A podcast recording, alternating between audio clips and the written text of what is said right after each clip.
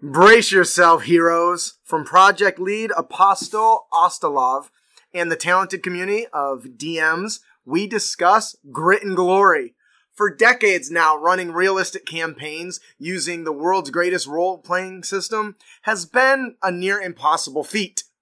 Previous edition showered players with supernatural abilities and magic items until only Monsters of Legend really presented a formidable challenge. Today we discuss Grit and Glory, an advanced player's guide to low fantasy and expanded combat, equipment, attrition, and recovery rules that focus on gritty gameplay. Yes.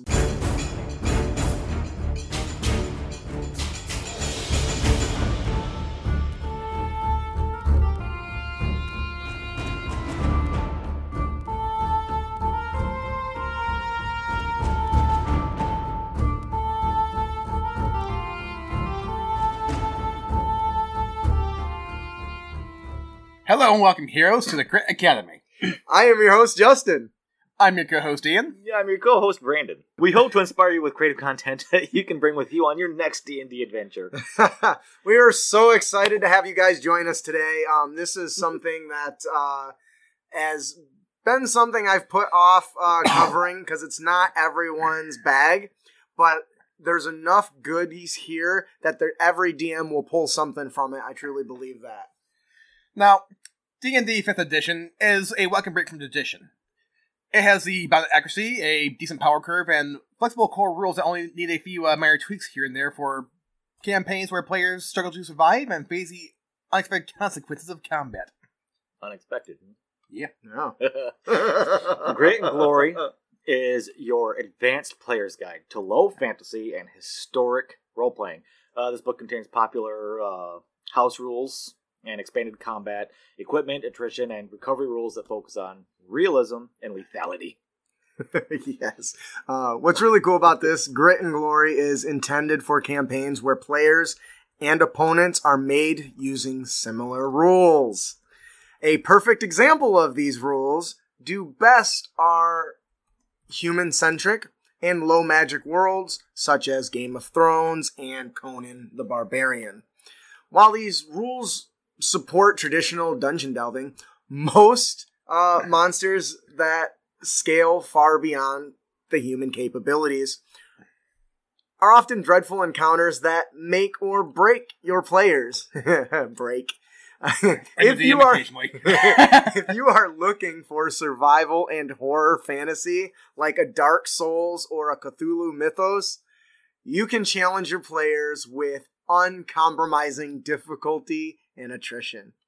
Yes, uh, these rules may appear overwhelming at first, but uh, all the rules are modular and can be introduced one by one into your game. So you slowly bring them into it, kind of thing. Uh, start with those that empower your players, such as combat options and realistic equipment, Mm-hmm. and slowly raise the stakes by bringing new recovery and wounds mechanics to your game. Wounds and recovery mechanics are best suited for campaigns starting at level 3 to 5. Yep. And can be very lethal at lower levels. No, I actually want steak. You know, it ship ideally. Uh, join us as we delve into this fantastic and most importantly, free product. Yes. Org. So, um, here is this fantastic look. First, I just want to say that the team that's behind Grit and Glory is um, surprisingly well versed in the mechanics of D&D 5th edition. Um, you can see here that the, the team consists of a lot of variety of contributors, um, many of which are absolutely uh, phenomenal content creators. So, um, if you haven't checked out GM Binder, this was created on the GM Binder platform, um, where you can access a plethora of you know homebrew content. Now, we typically don't cover stuff from GM Binder just because um, uh, there's oftentimes a lot of imbalance issues and inexperience, uh, inexperience basically. But this was one of the, the products that really made it into our eyes, and we wanted to cover it because honestly, I don't know anything else, but I love Dark Souls and I love a really good challenge in my games. What about you guys? I mean, as long as I'm ready for it and have the mindset, I'm ready to go. Dark Souls has pissed me off to no end. How many controllers have you lost? None. None. None. Because when I get to that point, I'm just, So there are a lot of different uh, core rules that go into making sure that this content is challenging. With that, um, that means there's a lot of variation on the more common rules, such as exceptional success. Um, this to me was very, very interesting. If you beat an AC or a skill challenge uh, by 10 or more, it's considered an exceptional success. Um, and it basically, for weapon attacks, it allows you to roll an additional weapon die before calculating damage. You can choose between the uh, uh, the results. So basically, even on a non crit, you get the opportunity to re-roll uh, dice, which means you might be able to get a higher number and thus more damage. So um, that was something that was interesting to me because it's already in at least in fifth edition typically hard to get over a, a five over the the target. um, but that depends on the monster too, right? Some monsters have lower AC no matter what time you toss them.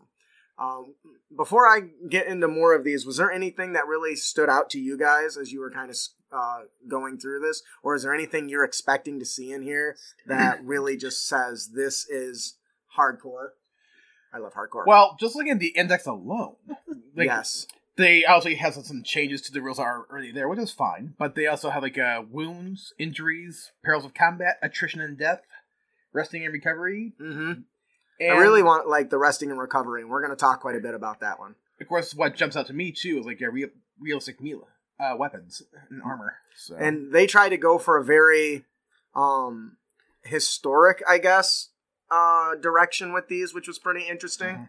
Mm-hmm. Um, and they also made some slight changes to like helping others. So when you use the help action uh, to aid a character in a task, you must have proficiency in that skill. This to me is fantastic. And that makes sense. Um, because it had always bothered me when the wizard is trying to dis- decrypt a complex glyphs and the barbarian rolls an 18. and I'm like, shit, because, you know, you take the higher, right? In granting advantage. To me, he would more be in the way than he would actually be helpful. So this is a rule I really liked. What's that one say? This? What's that one say? Door? What's that one say? is. What's that one say? Booby trapped?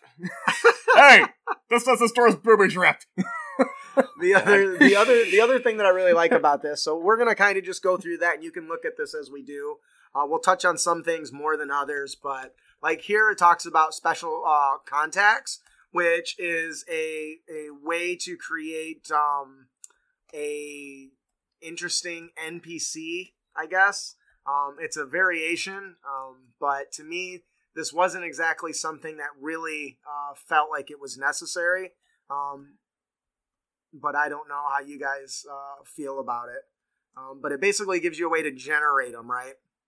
Um, they also did something different with inspiration points. The party can now earn up to three inspiration points instead of, you know, just uh, one.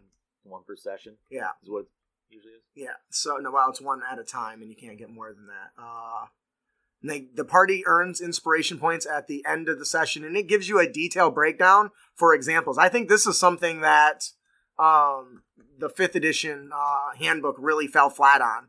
Um, so this kind of gives you some uh, uh, pointers. But in addition to that, it allows variant uses. It's no longer just inspiration grants advantage.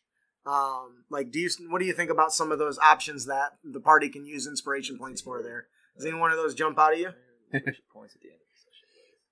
Okay, I kind of look at what Garwin said. What's that? I like to mention that the reason that Barbarian can help the wizard is because he forces the wizard to explain things slowly, resulting in the wizard paying more attention to what he's doing.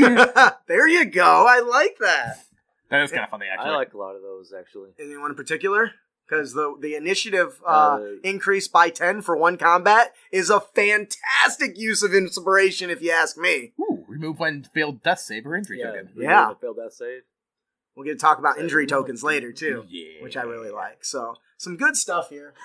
Reroll a damage roll rolled by a player or, or the DM. DM. Yes, I really so like the that. DM rolls really high. I'm like, no, I'm so, not doing that. Remember, I told you while we're going to be talking hardcore, there's a lot of good little brew, homebrew rules in here that I think are uh, enhance the, the the play of the game of D and D. So, um, so balanced initiative. This is something that I thought was interesting. Uh, combat starts. Every participant uh, makes a dexterity check to determine their place in initiative. However, If the result in the die is equal or lower than the intelligence modifier, the participant may re-roll the d20 once, but must take the new result even if it's lower. So this to me is interesting. I would have expected them to change it to wisdom. Hmm. Because keeping an eye out and being self aware of what's going on, that to me makes more sense. What do you think about the intelligence? The reroll mechanic's cool though. Yeah, the intelligence is kind of interesting, isn't it? Because Yeah. that's definitely not the first thing that came to mind for me. And Yeah. I'm with you too. I can definitely see more wisdom in that one. Yeah. But hey, mm, That's all I was saying. It's like isn't uh, perception based on wisdom? Yeah. Yes. So Yeah. I like I said, I don't Yep. know their their it's actually worth noting it. that in uh, f- second edition for Pathfinder, the initiative is actually based off your perception score. Yes, yes. And there's a few other options too, mind you, but that's the main one. And some homebrews allow, allow that where you do your dex and perception, uh, which is or one or the other. Um, so they give some other stuff that's pretty interesting. Uh, some variant rules on ready in action, uh, ready act, uh, ready in action. Uh, they call it expanded ready to action right here, which basically uh, the normal rule is once you s- declare a ready to action under a specific condition, um, they kind of do away with that. Um, you can make split second statements and say before something happens, I will do this. If you've readied your action, I like this because it basically says you're you're less likely to waste Yeah. your action, your readied action, which I thought was pretty cool. Um, so this, but Actually, talk about initiative. It made me flashback to, if I recall correctly, I could be wrong, mind you. That, but like, Mhm. I think in the advanced D and D, the way initiative worked is technically on paper, all the actions in theory actually occur at the same time. So how that that would work in theory, for example, is let's say you hit a, let's say like uh you go down the initiative order as normal, you hit the kobold, you do killing damage to the kobold, it kills him, but the kobold still gets his turn to attack, and then drops dead at the end of initiative. oh, I like that. What is that in? It's one of the earlier editions of D and D. That is really cool. yeah. That's almost like they get a a a, a, a, a last stand sort of thing. That's pretty cool. Well, no, well, the idea is everybody's acting at once. Yes. Why. So hmm. That is really cool. I like that. Um, so the one thing that really stood out to me is they touch on the fact of wounds and that Dungeons and Dragons representation of the loss of hit points obscures the truth of a painful blow and suffering and death. Now, I think this is specifically because some people treat hit points as meat points, and that's not the case. Um, in the in the in the player's handbook specifically calls this out. But if you do treat them as meat points, then of course it's not going to make sense. and I've had so many dumb arguments occur over Yeah. this. But they did. They decided that we needed a, a wounds threshold, which I think is is really cool. Um, should a character ever take damage greater than their quote unquote wound threshold, they suffer what's called wound risk. Um, and this adds a variety of different effects, such as bleeding, which I think is really really good. Um, now, if anybody reads the Kobold Press material, they have a lot of bleed mechanics in their uh, stuff already. So this one just kind of takes that and applies it to a threshold, kind of like you have to do a certain number of damage before you get this bonus effect. But um, what's interesting is they stack. What? Nothing. Just Yeah, I don't know why it's fallen. Uh, they stack, so you can get multiple tokens of bleed, and it stacks on top, which is terrifying when you think about it. Mhm. Um, because if you got five little goblins and they all inflict a wound on you, it's five points every round.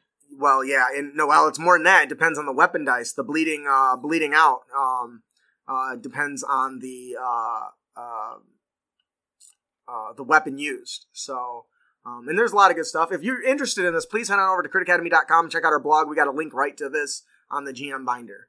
Um, beyond that, they talk about injuries. Now, injuries is kind of in fifth edition, and the DMG is an optional Yeah. rule. And that's something I do touch on chat too. Is there are some more gritty rules that are Mhm. mentioned as optional rules in the DMG, but Yeah. as you can see here with that Grit and Glory, that's hardly the only option though. Yes, and that's uh, what I think makes it interesting, right? So they have uh, um, what's called severities, right? And different. Uh, it's based on the number of injury tokens you have, Mhm. uh, which occurs from falling unconscious, which I love. The idea of being punishment for just falling unconscious punishes the person who acts recklessly. Yep. So um, what's cool about this is you know they got a little table and you roll 46 and it tells you whether it's a minor or uh, a medium. Um, which means affecting saving throws or uh, um, even affecting the the damage that the attack does. So the more severity the token or the more severity of the tokens you have, the easy it is to be more severely punished when you're struck, which I think is very intriguing. Um, what do you guys think of the idea of having a, a, stacking severity where the regular attack that hits you now has additional effects like breaking concentration uh, and, and, and forcing con saves and increasing damage? I think it's going to make players think twice before doing certain actions. Yes. Well, and I think that's part of it, right? But what's really cool is they do touch on an, another option called overcoming pain. So if you are being struck and damaged, you can actually roll um, to kind of withstand um, the the damage and potentially not get the token. I think this is cool because very rarely is Constitution come into play. You know, you have a few spells that affect it, but for the most part, it doesn't do a whole hell of a lot. Um, so this really gives you a reason to want to toss points into Constitution more than just hit points, right? Uh, and obviously, there's a lot through this, so we're not going to be able to cover everything. Um, but there, it, once again, this is just a, a, a fantastic uh, addition to any DM's uh, toolkit, even if you only pick or choose one or two th- things. Um, Brandon, what do you think about this? Uh, uh, can you tell them about this uh, perils of combat section? Yeah, perils of combat. These optional rules are the last step towards extreme realism and lethality in combat. Introduce them only to players and campaigns where a victorious fighter could still succumb to bleeding out or untreated wounds. Let's see, they got some options here. They got realistic bleeding, uh, bleeding out of combat. Oh, that would suck. like we won. Stop. I'm still gonna die. Um, and this is something that I've done before. I've uh, leveraged loot loss of hit dice, right, as a form of um, out of combat, you know, hit yeah, point loss. That hurts. Yeah, I'm a that really hurts inside. I like the festering wound, um, because it's a, uh, if it's not taken care of, it slowly begins to affect not only your ability to gain long rests, but also it reduces your maximum hit point uh, size oh. um, by a hit die value which is terrifying as a player. like, um, to me, that's super intriguing and a really well thought out mechanic, I think. Once again, you know what I noticed about this? Medicine be- has just become a way more important skill than it currently is. Yep. and to me, that's huge because we don't, you don't get a lot of that. You use it to stabilize people, right? Me using it to suture wounds properly. Otherwise, yeah. you end up yep. with that. With festering wounds, yeah. And at the bottom, that just makes that worse. Um, and Ghostlight in chat says he actually uses the Grievous Wound table from the Grim Hollow campaign. Grim Hollow, oh my gosh, yes, that's a great, uh, great uh, book and uh, great rule set for the Grievous Wounds. Um, that's definitely one that I really like too. We need to cover that. I don't know why I haven't. I don't know. Um, if, there's too many things in the world to cover. So um, the other thing that I really like is they give uh, options for like wounds and stuff and scars that affect others' attitude towards you uh, which is really really cool. Um, when you start to get all hideous and nasty, um, no way, no uh, uh, what is it, swine or wenches are going to really uh, look your way at all. yeah. And actually, remember when we did like a skill challenge in the past. Speaking of like uh, using me- medicine skills, mm-hmm. Actually, like I want skill challenges where actually getting injured matters, and just casting cures not gonna help you. you, you, you, were in that challenge, right? I don't remember. Basically, like a uh, like a VIP got hit with a poison arrow, but the arrow had enchantments on it that reacts violently mm, mm-hmm. to magic. Yes, yes, I do remember that ch- skill challenge. That was really well done. You did. You wrote that one, right? Yeah. It was really yeah. Of course, that's why he's like yeah. It's like I just didn't want like uh, cure wounds just to solve an injury for yes. once. and and that's a really good point. So. Yeah. They touch on healing here, which I think is really cool. Uh, mm-hmm. We mentioned medicine skill becoming more valuable so does the healing healers kit in the herbalist kit, and they've added a surgeon's kit, which is really cool. And they come with a variety of tools to um, healing hit points, to closing wounds, to removing festering wounds, um, resuscitating. Uh, this is interesting. So to resuscitate, it requires a use of the healer's kit to attempt to stabilize and return a creature to life despite clinical quote unquote death, which is awesome. Now, the DC is ridiculous. so the The the DC uh, a check for this is a DC 30 minus 5 for each successful death save the creature had before dying. So, Wow. that's really intriguing. So the more their body fights off death and staves it off, the easier it is to resuscitate them. And I think that's cool as hell. I just like the fact that they touched on the herbalist, herbalist and the healer's kit because when you look in the books, there's no real Nothing. description for them. They're like, hey, you have a kit. How does it work? I don't know. Figure it out. And they're there, and I feel like they're decent at low levels, but they just stop being effective. I think, very long. in my opinion, the healer feat is what the healer kit should do on its own. yeah, agreed. Um, but that's just Justin's opinion, and apparently um, Ian's too. So, uh, and of course, there's diseases, eh, diseases, and rules for taking uh, care of characters who are injured during long rests, which I think is cool. Uh, attrition and death is another one that talks about lingering uh, conditions and new conditions uh, in combat. Bloodied is one I am super familiar with, and I love it. And I have gradually been adding it more and more to my monsters. If you don't know, that was a fourth edition mechanic that signified when a monster or character hit half hit points of their maximum. Generally, some powers could be used, some spells, some features would trigger, um, and it was a very uh, nice um, feature. I like Bloody. That, that was fun. But then once again, in the concepts of, context of what hit points represents in fifth edition, Yep. it makes less sense uh, than it did in other uh, early uh, fourth edition at least. So or at least it functions in a different way. yes. So Um, so they also give you some other uh, conditions like beaten when you're below a quarter of your max hit points. You are beaten. Your body is a mess and bleeding open wounds, cracked, are splintered bones, or much worse. You experience severe pain simply by moving. so, when you become beaten for the first time in combat and you have two or fewer levels of exhaustion, you gain a level of exhaustion. You gain a level of exhaustion for dropping be- below oh my god. a, qu- a quarter of your hit points. And I got to admit that does actually make sense.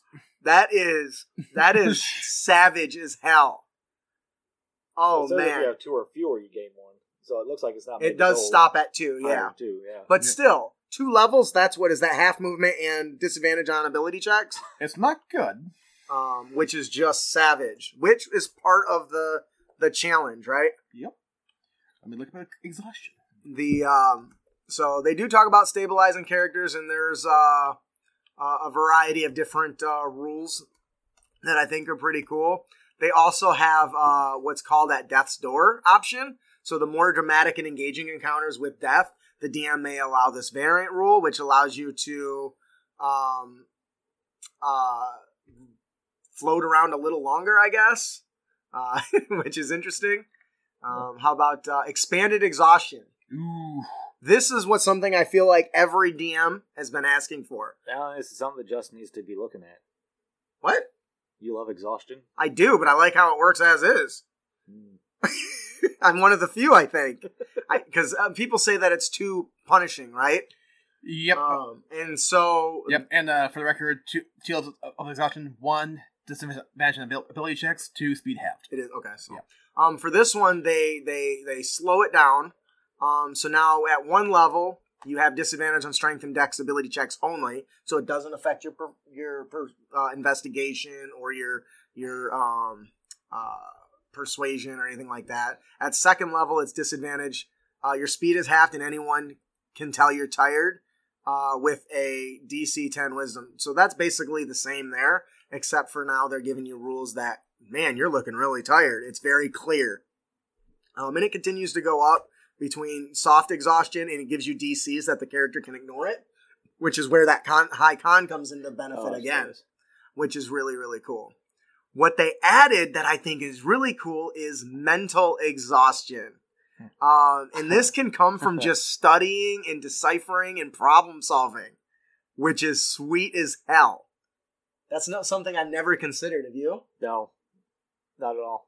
Whenever I think of exhaustion in D and I think of physical actions. Like, oh, you've been you've been walking for two weeks straight. You got it. You're gonna drop to the ground. Also, I'm not gonna lie, I'm pretty sure half of the time when I got exhaustion with my barbarian was because he was an alcoholic. But Speaking That's of funny. exhaustion, if you have a wizard who's sitting there trying to like decipher the door you were talking about, Mhm. and he's spending hours on it, he's like, okay, you gain one level mental exhaustion because you've been staring at this for so long, and your brain's been overactive. Yeah. Um, and so they expanded on the conditions as well. Not only did they alter some of the existing ones, Oh, they had a grapple. uh, grappled was already uh, uh, condition, more to it. but they add, they expanded on it, and that Yeah. that's important. Um, because they do that for almost all of them, but they added new ones, and some of them are really cool. I love the pin condition, um, which is for people who want to do what knock people to the ground, and and, and Just instead of it being just knocked prone, there's now a new uh, condition called pin, which is really really cool. Which means they it, it brings some of the older style play and also opens up coup de grace, so which is nice. Um, do any of these sound interesting to you guys? Shaken, nauseated. Not stirred. horrifying sight or powerful enemy to add. That's really neat. The nauseated is pretty cool. Um, how about how, who doesn't want to vomit in the middle of battle? Dazed, uh, that was something that was really popular in fourth edition. Yeah. Um, and I, I'm feeling like there's a lot of stuff that was brought in from fourth edition because it was a little more um, tactical in combat wise.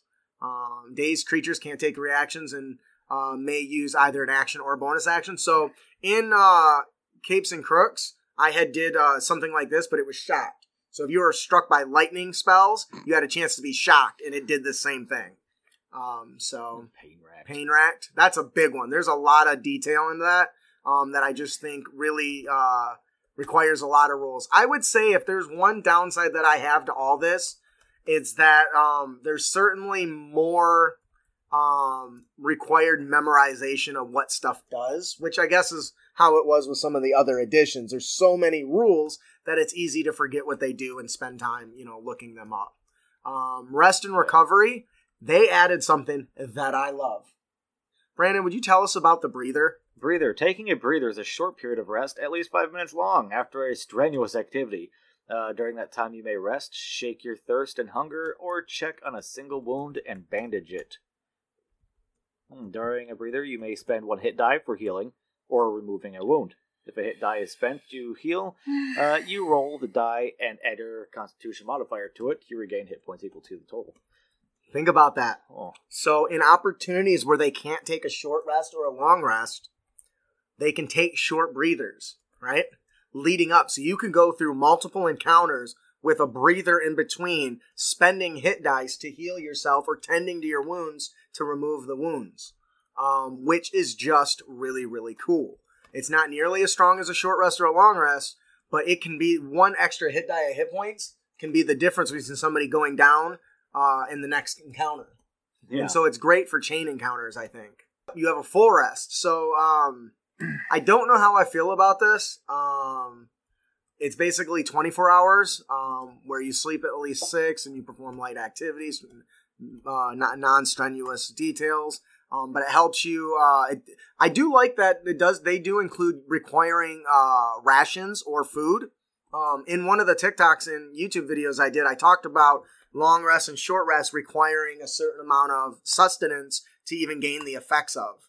Um, some people really liked the idea, some people didn't. I totally would had was just playing Crown of the Magister, um, so I thought that that was a cool mechanic, and they do include that a little bit here. But it's very in depth in details, so you'll have to read through it yourself to get all the little details because I realize we're really running out of time.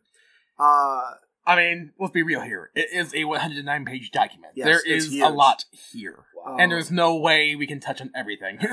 I do think it's cool. They did some really good expanding upon the combat options, which is nice. Once again, I see more of the fourth edition stuff, such as marking. Um, Overrun and Tumble, they basically took rules out of the DMG and altered and enhanced them, which is really cool. Disarming, I don't know how I feel about that because I don't think you need a rule for that. That to me should just be a contested check. Um, but they make it a DC, it looks like here. Um, I'm not, I don't really know how I feel. I feel like, I mean, it does go into more detail. And if you want that nitty gritty detail, then, you know, that's going to work for you. I feel like that stuff's a little unnecessary, but I feel like that's what they're going for with this anyway. Um, so this is interesting. Combat options. Uh, you get power attack is brought back, right? Before you make an attack, you can take a minus five penalty. and then increase the damage basically. Um, and it's a f- same thing, but with finesse if you take a feint. Um, shove and trip and reach and pole arm stuff, they have rules for that. Um, the new condition, uh, dominance, is pretty cool. Uh, when you have advantage on your attack rolls against a target, and the target doesn't have the same benefit against you, or a hostile creature that attacks you has disadvantage to its attack rolls, and you don't suffer the same penalty, this condition is called dominance. You can also benefit uh, uh, benefit from dominance if your target is standing on difficult terrain. Um, basically, it gives you a uh, increase uh, range of like critical strikes, uh, as far as I can understand it, and additional options that you can do as long as you have dominance, which basically is, don't do it, Anakin. I was just thinking I have the higher ground. Yep. So they give a mechanic for that, which is pretty cool. Um, and they do what we kind of did with weapon weapon perks, except they're not tied to weapons, just features. Staggering, you have a chance to uh, um, uh, slow somebody's movement by you know smashing them and then dropping them to the prone. Um, so there's a lot of these. Obviously, we can't uh, uh, cover all of them, as you can tell on the screen. The layout is really nice too. Yeah. That's one thing I like about GM Binder. It does a really good job of making people who don't have necessarily the layout experience. Not saying that these guys don't, but it's a powerful tool for getting good looking stuff without really knowing what you're doing. I mean, if you told somebody this was a published document by like a, a professional publisher, I believe you. Yes, Mm. yeah. So was say, was- And that's a compliment. I like the art. For art. sure. It, it's all very consistent. Yes. uh, it is worth noting that I don't know they got permission to use some of this art. I saw links to everything in the beginning, um, but uh, it is a free product that's you know fan made. Uh, the stuff they did with stealth is pretty cool. They give some rules for like gagging people um, and chokeholds, which is really cool. Silent takedown. Um, so the silent takedown, taking a you know immobilizing and uh, in- incapacitating a target without actually having to attack them outright, which is very cool. You can make Batman. You can make Batman. um, so this is really cool. They give you a nice little grid based on um, theater of the mind games. oh, they brought back charge. They did. they did. They did a couple different things. Yep. Um, and this is pretty cool. I think it's really nice. We're not going to spend much time in it, but it basically gives you kind of a uh, rock paper scissors theme. Mhm. So uh, you get dash actions over or, over uh, wins over somebody that's using an intercept re- uh, act reaction, and then that wins over somebody that takes the engage action, and that wins over somebody that takes the dash. It's a whole rock and paper scissors thing, which is really cool. Let's jump back to the index briefly. Give like a quick scroll through so this can can like glance on it again. Yep, and you can pick this up. We have a link to it on our website at Little bit critacademy.com. lower next Uh, page. oh, next page. That's all the artwork. Yeah, see, Yeah. so like I see Yeah. Guild Wars 2 artwork in there. So Yeah. fan created. no rules apply apparently. ah, siege weapons. Um, so they give all kinds of Oh. different details. They do have uh, character options, which I think is cool. They added sub skills, which expands on the skill sets, kind of like the race and sub races, which is really dope. Um, Inventory slots. ah, Not sure how I feel about that. um, but the way I understand it, and I, I think this is the one. If I click it, it talks about having belt belt pockets, and I think some items that are quote unquote prepared can be used as like a, a, a free action as opposed to uh, uh, like a potion uh, requiring uh, you know an action to drink or something. If it's in your belt pouch, it's free, I guess, or a bonus. I'm not sure. It kind of makes sense. I mean, if it's it's right there, it's ready to go instead of reaching into your backpack to grab it. Realistic encumbrance. Get that shit out of my games. Yeah, Unless you're trying to carry a giant treasure chest, I'm not worried about it. But some people like that. yeah, yeah. I pretty much tell my players as long as you're not trying to do something ridiculous, don't worry about it. Yeah. Some people don't feel that, but there's obviously a lot of options here. Um, and they do give rules if you decide to run a more high magic, but this is definitely decide, designed for a low magic game. Um, so keep that in mind. And if you do decide you want to run something death deadly like this, uh, with all these different rules, make sure you give the book to your players in advance and talk about what you're going to do and how you're going to run it. Because not everyone's going to be in and, and on top of that and enjoying it. So with that, I think I think that'll do it for our main topic today. Um, we this is Grit and Glory, um, an advanced player's guide to combat. I think is what it says. Uh, dungeon uh, extra rules a dungeon master needs for running gritty and realistic adventures with the world's greatest role playing game. So, uh, if you tried this or this is something that interests you, please let us know. You can send us an email at critacademy at gmail.com.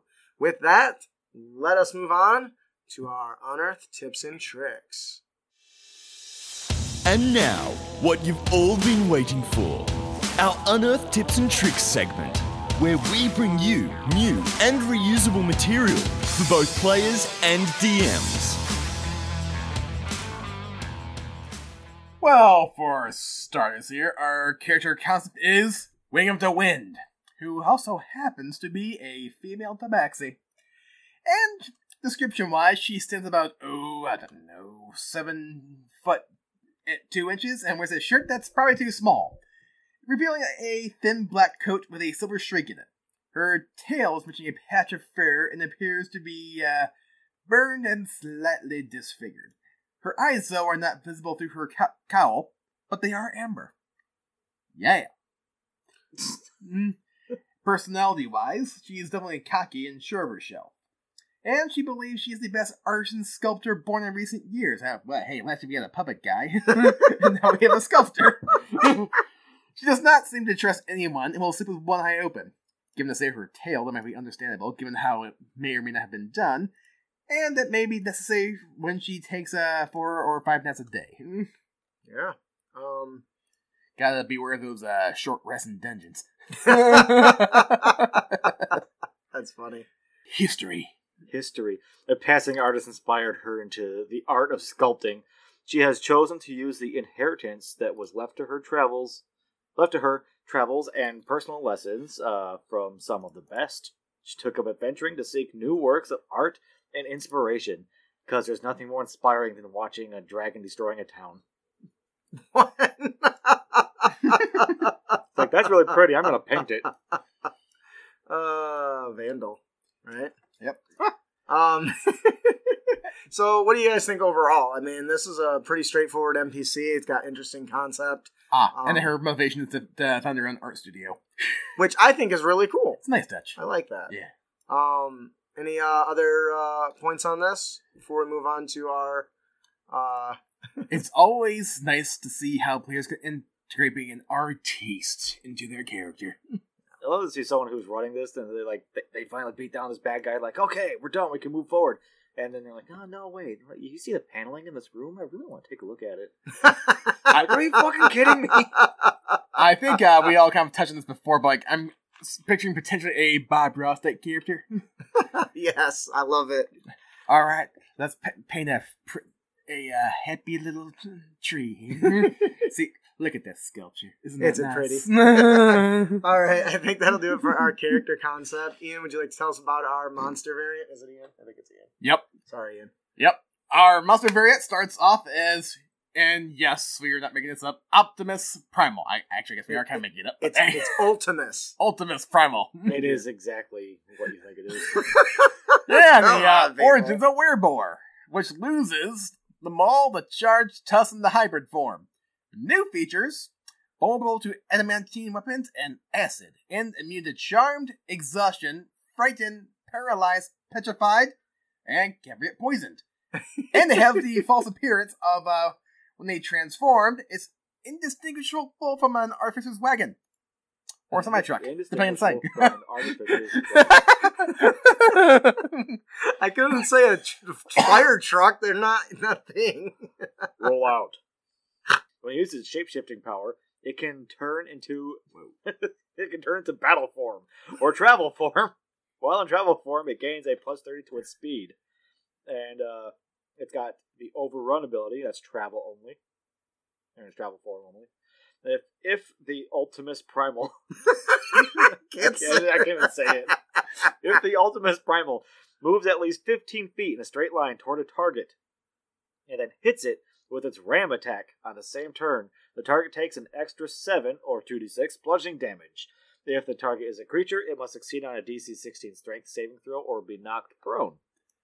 the new features uh, for attacks are the Arcane Axe, um, which is a melee weapon with a plus five to hit, a five foot reach, and does 1d12 plus three radiant damage.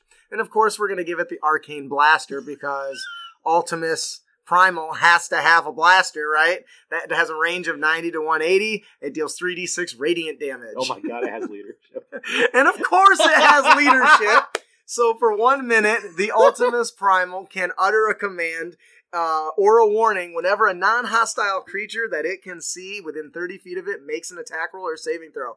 The creature can add a d4 to the roll provided it can hear and understand Ultimus. A creature can benefit from only one leadership die at a time. This effect ends if the Ultimus is incapacitated. what the fuck? yeah. And also some reactions. Run over, which is an option within this tr- travel mode. Ultimus Primal targets one prone creature within 20 feet. So in other words, it backs up the guy just ran over. Yeah. Are you shitting me? the target must succeed on a DC 16 dex saving throw or take another 2d6 bludgeoning damage. Can- Can also move up to half his movement speed. Oh, just a second. All right. What, what do you guys think of Ultimus? I'm not gonna lie, I'm actually half surprised they didn't make a Warforged that, that took classes in Druid. Um, I had considered it, but I didn't want to. I didn't want to. Uh, that's a lot of extra work on me. this just works. Okay, so Optimus Prime aside, Ultimus Primal. yeah, I'm, I'm specifically saying what, what I just said. Uh, said this, I like the creature. It sounds fun, and I'm sure we'll get a bunch of laughs out of the uh, of others, of the other players. It makes a strange eek eek gurk noise when it transforms. And it runs over them, and and the players are not going to know what the creature is called Unless you tell them, yeah. unless you tell them. So you can like have. Uh, Someone has animal handling or nature, and like, hey, want, you, you can throw a check for this to figure out what it is. Hey, the guys in uh, chat are digging it. Thank you. I appreciate that. Like, what is this beast called? Oh, you you remember reading a book about something called Ult- Ultimus Primal, and you're probably gonna go, "What the fuck?" Baseball. Uh, if Troy's listening, I'm sure he's doing it right now. Um, all right. I think that'll do it for our character concept. If you like this concept, everything that we create on the show gets published in our monthly magazine, The Honor Tips and Tricks. Um, this will be in the September issue that releases obviously after the end of the month into next month. Um, also, patrons get this for free as well as fully fleshed out lore and um, stat blocks and you know even character uh, lore that they can share with the players. So um, that's how we roll around here. Ah, no, the uh, guys are saying other boars roll out. Ah, alrighty. Holy shit! Shall we move on to our encounter? Yeah, we one we sh- tree, one shall tree, one shall timber. Brandon. God damn it. Okay, so our encounter of the podcast is called Death Recon, and I like this idea because a lot of encounters that we experience as players and such, it, there's not a whole lot of this that I see, and I like the idea. Most times, it's run in or sneak in, try to assassinate somebody. This has nothing to do with that. Really? Uh, the characters are tasked by Anastria Wing, a half elf veteran, to delve into a thick, swampy marsh. The smell of rotting carcasses and foliage fills the air. Deep in the marsh tower lies the hollow, verdant tower. Hey, look! I found three castles. Built on top of each other. A character who succeeds on a DC 16 history check knows that the tower was built in the marsh by elves centuries ago. Now, it is the spawning ground of demons. Yeah. Anastria uh, needs the characters to map the area thoroughly, especially monster layers and traps. She iterated, Don't get in over your heads. We're planning on sending a whole battalion through to deal with the inhabitants. But we need the intel first. What's to know? Firebolt from orbit. It's the only way. Aliens reference. The marsh area is filled with vile creatures such as grave bears, grungar, tainted treants, and way, way, way more. Many have layers and territories that they are very protective of. The tower itself houses a doorway to the demon's home plane, and I'm not talking about the arrow variety. While there is a variety of different demon types in the tower, there should be more than one that is terrible and not something the characters should be able to defeat with blades and spells. Ooh. The Balor, yuck, the Marilith, and the Gebrazu. I can pronounce to name a few. they should require that the characters focus on recon and stealth, locating opportunities to distract or avoid the dangerous enemies. And if you want to take a step further, you can add a twist by giving one of the PCs a different, separate side mission that they're trying to accomplish. This is great for the rogues and the characters with the criminal background. and uh, every other. Uh, Apparently, our show is like a stream by dads. that There's jokes. only one dad here. D and Dads. I'm the only Dungeons bother. and Dads, that's got to be a thing already. Probably. I don't want to get sued. It is D and Dads because uh, myself and someone made up the hashtag on TikTok. Nah. Dungeons and Dads. Anyways, uh, there they are. The Belore. Uh, all right, so uh, what do you guys think about this encounter? I like the fact that it actually discourages combat because you will be murdered if you try to do it. Probably, depending on how high level you are. Um, it's worth And- noting if you didn't recognize any of the monsters, those are almost all, uh, or many of them are Crit Academy created monsters. You can fill them in with whatever monsters you want, but those are ones that we've created and are awesome. Awesome. Yep. I'm not just saying that because I wrote them. um, But it does contribute. I do, yeah, I do. I like this because it's a, it's one where the there is a circumstance that can arise where the player characters cannot win and are forced to retreat or come with a, come to an agreement with the monsters. And I actually kind of like picture like the uh, veteran who gives mission. Many of you may not survive, but that's a chance I'm willing to take. That's funny. Um, Am I wrong? No, not at all. So to me, uh, what makes this really good is the fact that it allows the player who loves to explore an opportunity to shine. The people that love lore, the people that love you know uh, exploration and role play, that's gonna really um, I could also play out well here. It's like a spellcaster is focusing on abilities to escape or yes, slow down enemies. because think about it. If they know this going in ahead of time, they're likely to prepare Yep. spells that are designed for that. and it's also something that's assuming gonna, they don't it's going to take the uh, the tanks, the heavy fighters, out of their comfort zone, especially people who Yep. wear heavy armor, because you get disadvantage on stealth checks with that shit, don't you? Yep. Yep. Yeah, you have to take that shit off. Dude, you, Do you have leather armor in a size seven? dude, Sir Clanks a lot. Thanks a lot. Can you please put away your torch? we keep being ambushed. Out through one. clank, clank, clank. the only source of light is this torch. Uh, all right, I think that'll do it for our encounter. Ooh, I can actually picture like the rangers or like the rogues setting up traps as they go along. That's a good idea. Just kind of like a, as a fallback.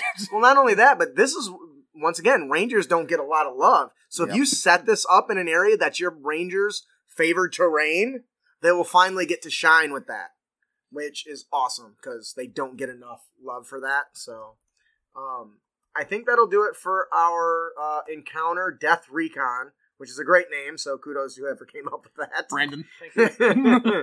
Our magic item of the podcast is the Emerald of the Live Blessing Rune, a wondrous item that's very rare and does require attunement. This flower shaped stone measures about two inches on each side and half an inch thick, with a live rune carved into it. The gem is translucent and radiates a faint emerald green light from its core. The emerald has the following properties which works only while on your person. Infest. You can cast the Infest cantrip from Xanathars. So, uh, nature's ally. Uh, you have advantage on all saves against poison and disease effects, magical or otherwise. Nice. That's a really good one. And Nature's Bounty. You can cast the Goodberry spell without expending a spell slot. And you can't use this feature again until next dawn. You also get wi- Gift of the Wild. You can transfer the emerald's magic from a non magical item uh, uh, to a non magical item, a weapon, or a suit of armor, uh, or hide armor, or whatever, uh, by tracing the live the live rune uh, with your finger. The transfer takes eight hours and uh, requires uh, the two items be within five feet of each other until the end. The um, emerald is destroyed in the process, and the rune appears um, in green upon the chosen item.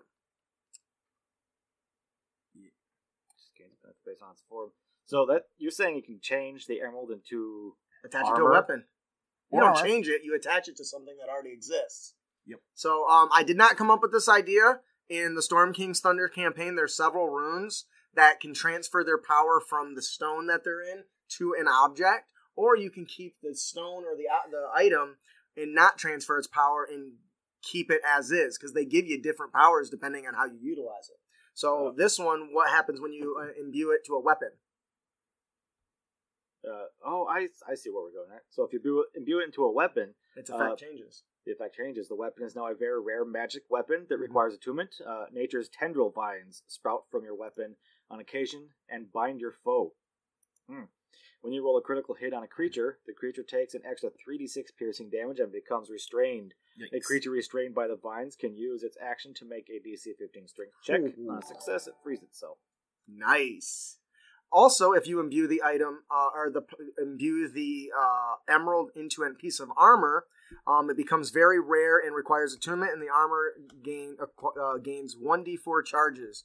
Um, and you can use these spe- uh, you can use these charges to release an explosion of grass, vine, branches, and other vegetation that weaves itself uh, over your body into a temporary armor for up to one minute. You can use a bonus action to end this effect. You gain a plus one to your armor class and gain 44 plus three temporary hit points. While wearing this natural, uh, this nature armor, if a creature hits you with a melee attack within five feet of you, it takes 1d4 piercing damage.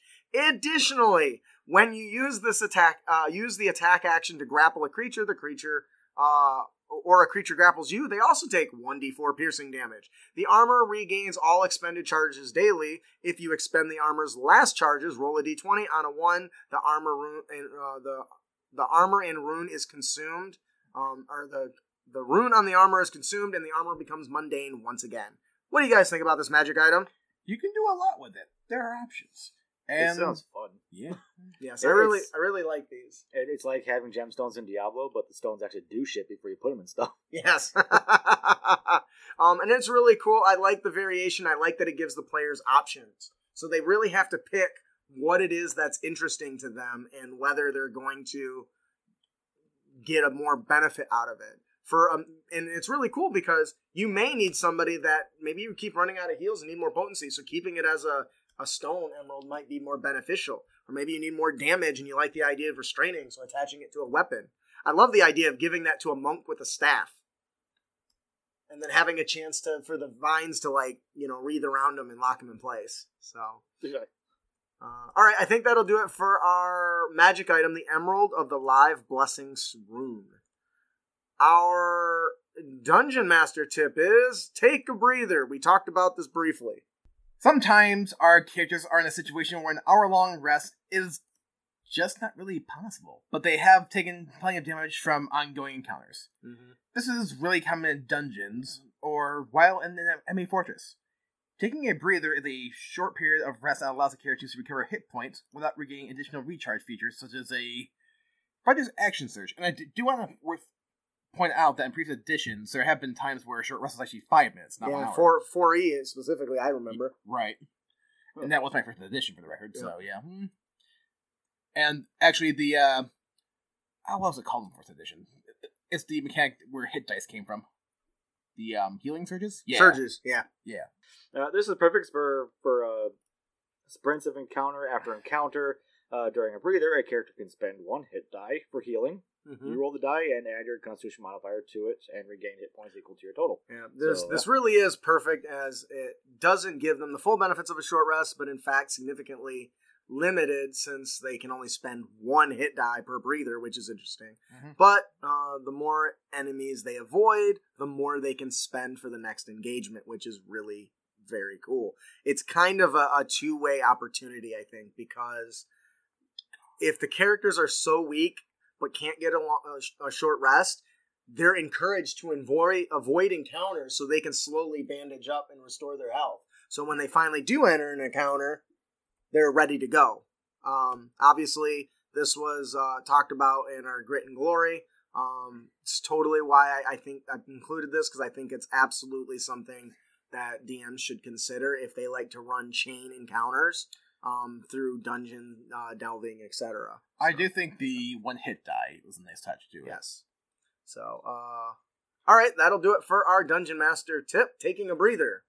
Our player tip of the podcast is Don't be a dick. And Brandon, why don't you tell them how they can avoid dickitude? You can avoid being an absolute dick by handling superior forces. Uh, the Art of War for D&D players. Yeah. That was a good document. Uh, there are many times when you need to defeat a force that can outfight you in a straight pitched battle. Assuming you are unable to sneak around the enemy or avoid them in some way, uh, there are several strategies that you can use. And also, weakening enemy a force by separating them from each other is also highly effective. I love it. uh, good tactical positioning can enable you to destroy a numerically superior force. And hit and run attacks can wi- also wear them down, one at a time. Yes. Uh, a clever use of magic, especially control magic, can quickly redraw the battlefield in your player's favor. Yeah. I love it. So, uh, to me, And- uh, Like Fireball. yes. I didn't ask how big the room was. Um, so it sometimes this is something that some players I feel like don't understand sometimes. You are not invincible. And no matter how weak an enemy is, if the force is large enough, they will destroy you. Period. Um, and sometimes you're stuck in a situation where you have to face something or some of them. Um, but they just often, at least in my experience, treat it as a mundane strategy. So this actually stemmed off of, I included this stemming off of the encounter where there's an army of demons and, you know, monsters and stuff where you have to think tactically or you might run into a whole horde of them. Hey Um, guys, pick up their patrols one by one. Hmm? Yes, and and that that you can do that. If a player approached me saying, "Hey, um, they got pro- patrols. Can we kind of observe the patrols and take them out one at a time and weaken it so when you do go to go in, there's less of them. Um, at least they won't call out as quickly to get some reinforcements. But what do you guys think over all of this? we need to find a leader. Manglers won't fight without their leader. I like that. Um, all right. Uh, that'll do it for our player tip of the podcast. Don't be a dick. and you can avoid dickitude by handling superior forces appropriately. Yeah. With that, before we close out, every episode we love to give away fat loot. Today we are giving away our best-selling brawler, uh, which is a barbarian path for those who want to punch their way to success, grapple some bitches, um, choke slam, smash the ground like the Hulk, and send out shockwaves. Um, it really is a, a fun class. It's one of our uh, Yeah. biggest sellers. People love it. Who is our winner today, Brandon? Uh, our winner for today is Lock.Enigma.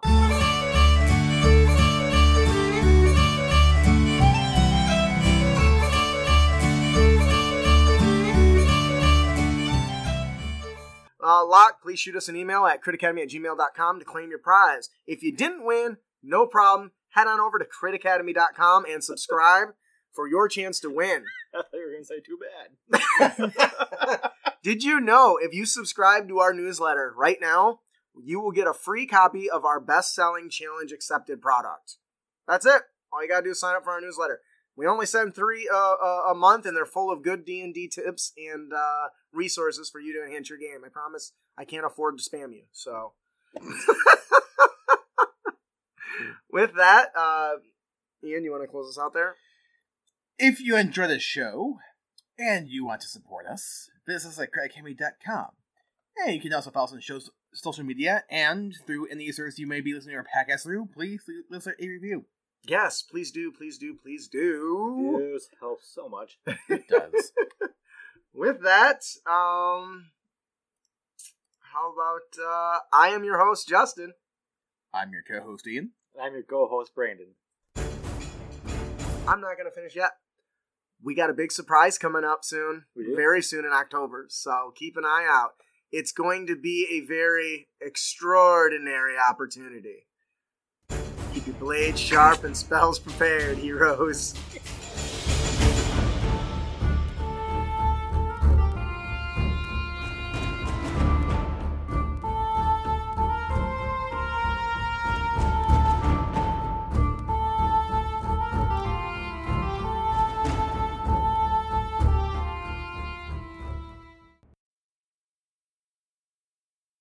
One example of this is you can cast a gust skin. Is gust. You can cast the infestation cantrip from Xanathars. That's right, gust. yeah, that's clearly a typo from the template that I grabbed. Way to fail! Out of my bag.